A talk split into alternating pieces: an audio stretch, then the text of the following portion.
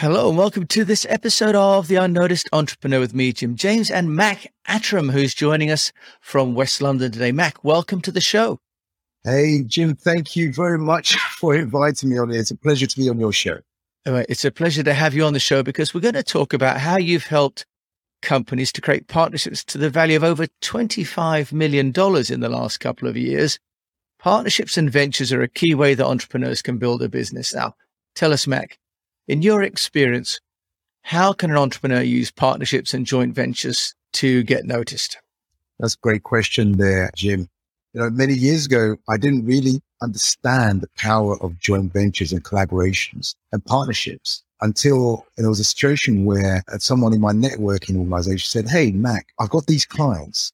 They need help. Can you help them out? And I thought, you're giving me all these clients. I'm not marketing. I'm not paid for any Google ads. I'm not paid for any social media. That's fantastic. And so I started learning about partnerships and in the last eight years alone, personally and with my joint venture partners, generated over $25 million. Now, how can people do it? First of all, you need to understand when it comes to joint ventures, you have to have the mindset that it's got to be a win-win process. If it's not a win for you and it's not a win for them, then there is no point because at some point there will be some element of resentment. And so the way to look at partnerships and collaborations, what I would say is this. Some people, you know, they want to understand what the definition is. And the definition that I say is a joint venture is a win-win strategic partnership between two or more people or companies who agree to leverage each other's resources in order to make more money or save money. And for me, it's the fastest, most lucrative, least competitive form of marketing that I've found. Yeah, it's a really great way of explaining that. And that actually, rather than just marketing yourself in general, if you market yourself to some strategic partners, you can get access to their customer base, to their resources. Now, Mac, I know you've written books on the subject. So can you just take us through do you have a methodology that you can share with me and my fellow unnoticed entrepreneurs on how you can make a successful joint venture work?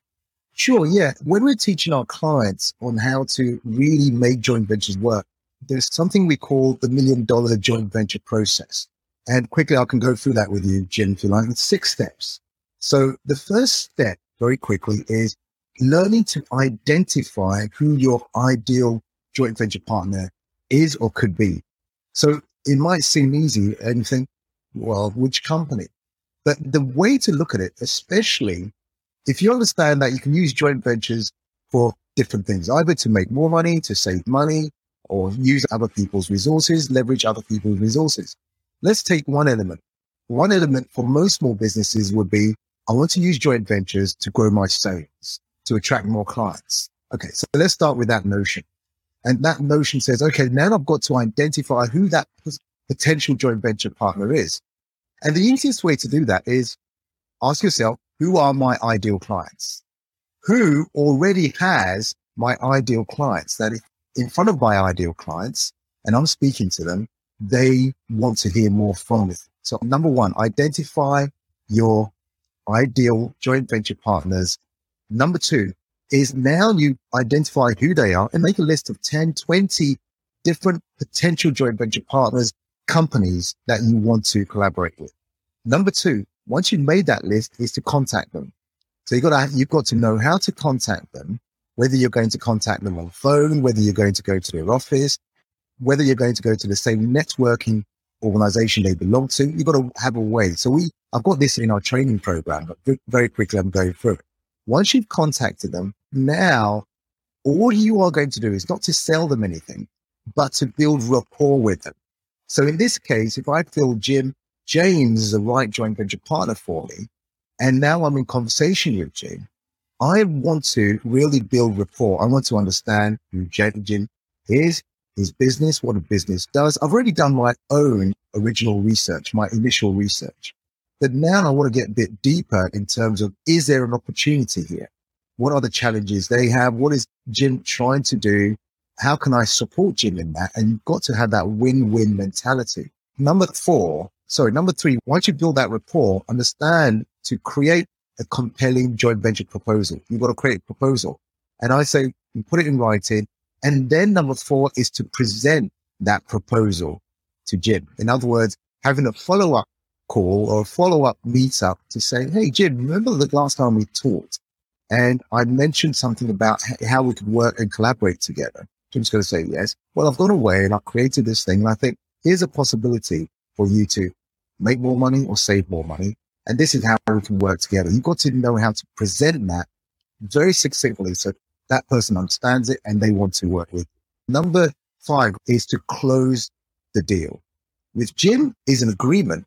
It's a sales process. You're going to close the deal. In other words, put things in writing, get it signed. And so that everyone understands how the joint venture is going to work and how both parties are going to win. And number six is the most interesting because if it works once, number six is just now maximize what you've already done. How can you do it again and again and again and again? So for a lot of my joint venture partners, every single year, we may do two or three joint venture collaboration thing and we both win because that relationship has already been built. I hope that made sense, Jim. Yeah, absolutely. So, Mac, I love that you've got six stages. In there are a number of opportunities to communicate with the potential partner. Any guidance on things like formats of materials, or are you using particular language, for example? Because the language of communication around joint ventures is also very sensitive, isn't it? Because for a start, you have to overcome maybe some distrust or some inertia between the two partners. What guidance do you have on what works, Mac, from a communications perspective? Right. Very, very good. That's a great question there, Jim. And yes, you know, initially there is distrust because they don't know you and you really don't know them apart from some initial research you've done. And so the communication has to be in a way that they need to understand that you're coming with an opportunity where they can win and you can win. So this is why I mentioned about building rapport.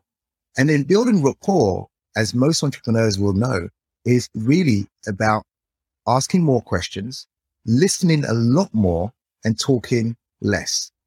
So it's a sales process where I'm going to ask questions. I'm going to identify opportunities and I'm going to listen to see where that potential partner may have some challenges, how I can support them in that.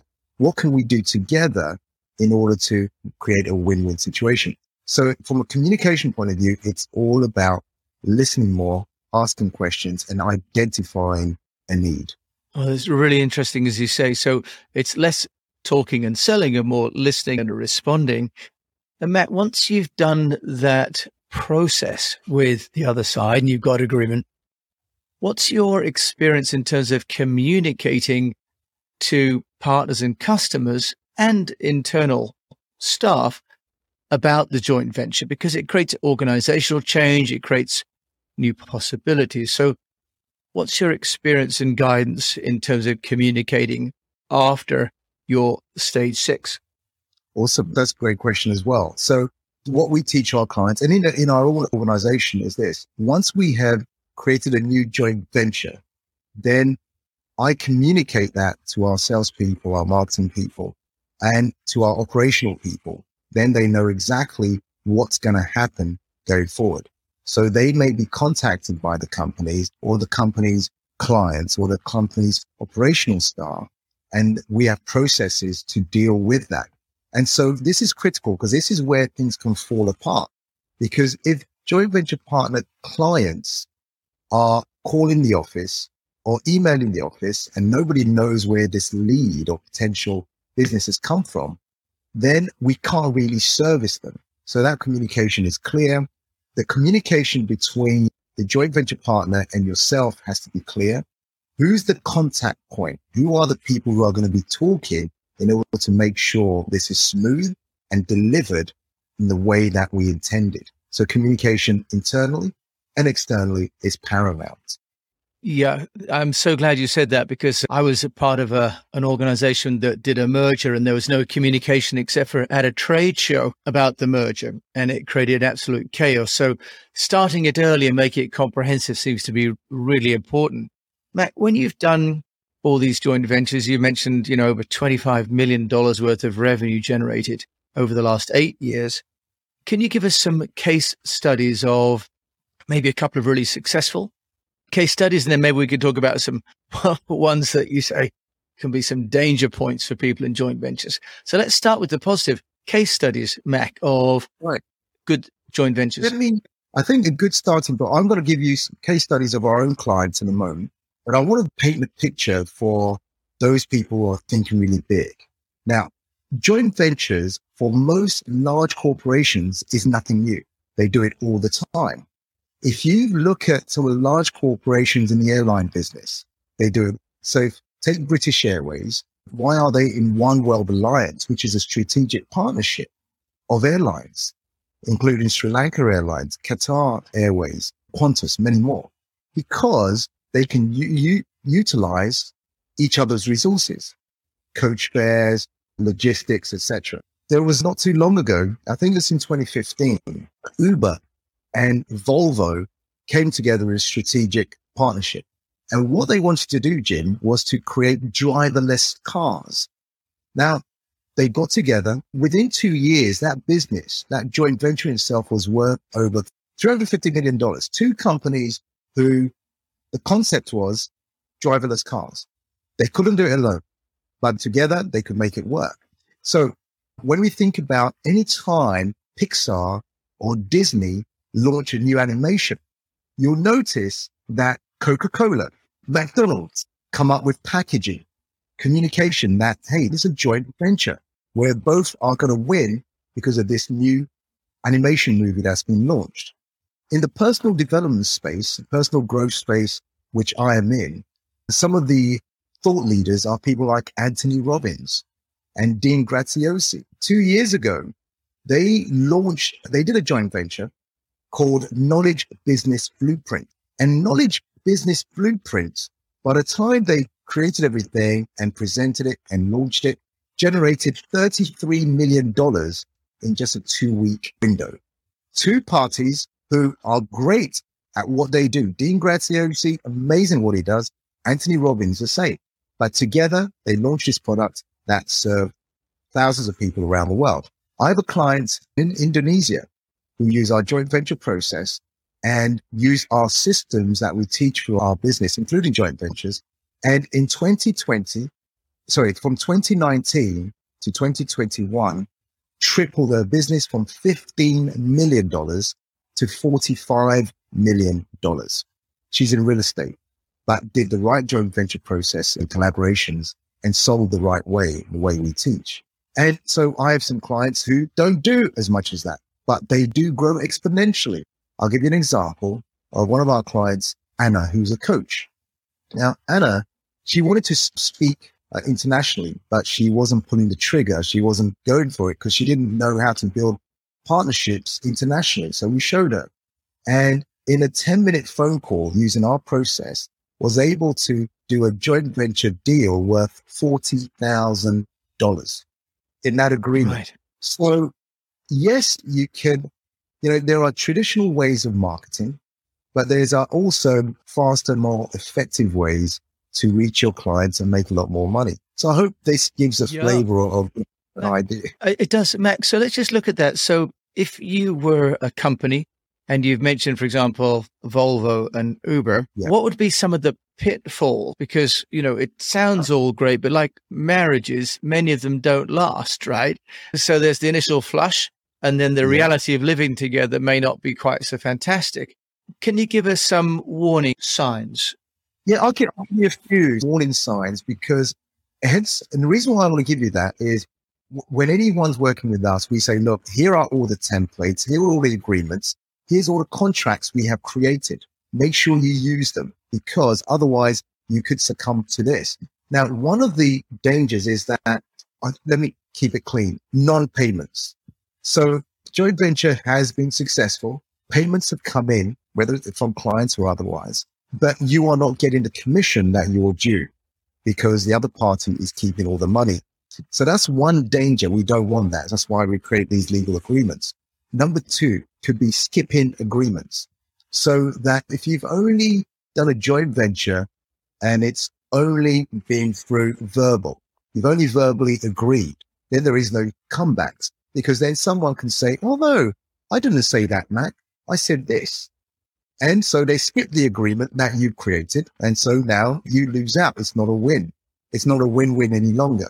Number three is you could do a joint venture launch. And then after a period of time, there becomes two different agendas. You know, you have an agenda which you set out in the beginning. Now the other party now has a totally different agenda. Maybe they've got what they wanted initially. Now they're retracting because now they can see the power of that and they've set their agenda differently. Then you lose out.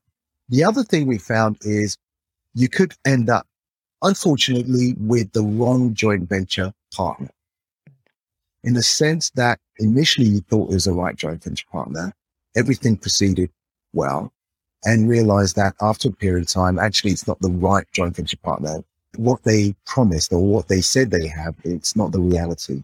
So number four, wrong joint venture partner. And there'll be another one as well, which could be just growing apart. You know, the two joint venture partners have decided that actually initially everything was good. Now they've decided to go their separate yeah. ways. And so you've got to watch out for that. So you don't, you're not tied in to something that you can't get out of. Right, Max. And you've got, as you say, over 20 odd years of being an entrepreneur in your own right. And creating a time limit to these relationships could be a really nice way to safeguard for both parties a responsible exit. Now, Mac, as an entrepreneur in your own right, how have you been getting your own business noticed, the Mac Attram coaching business? How have you been doing that? Right. Wait, my, my business, MindSpace Coaching, for the past 17 years, I've had the privilege to train and coach hundreds of thousands of people in over 50 countries. Now, when people say, have I been noticed? Yes, we do the social media. People find their social media and Google that. The biggest thing has been through joint ventures where I've been invited to come and speak on some major platforms around the world where my ideal clients are in the business development and personal development space. I've had the absolute pleasure to speak on the same stages as Anthony Robbins, Brian Tracy, if you've ever heard of Brian Tracy, Les Brown, Robert Kiyosaki from the Rich Dad Poor Dad series. And so that's where a lot of people find me or see me.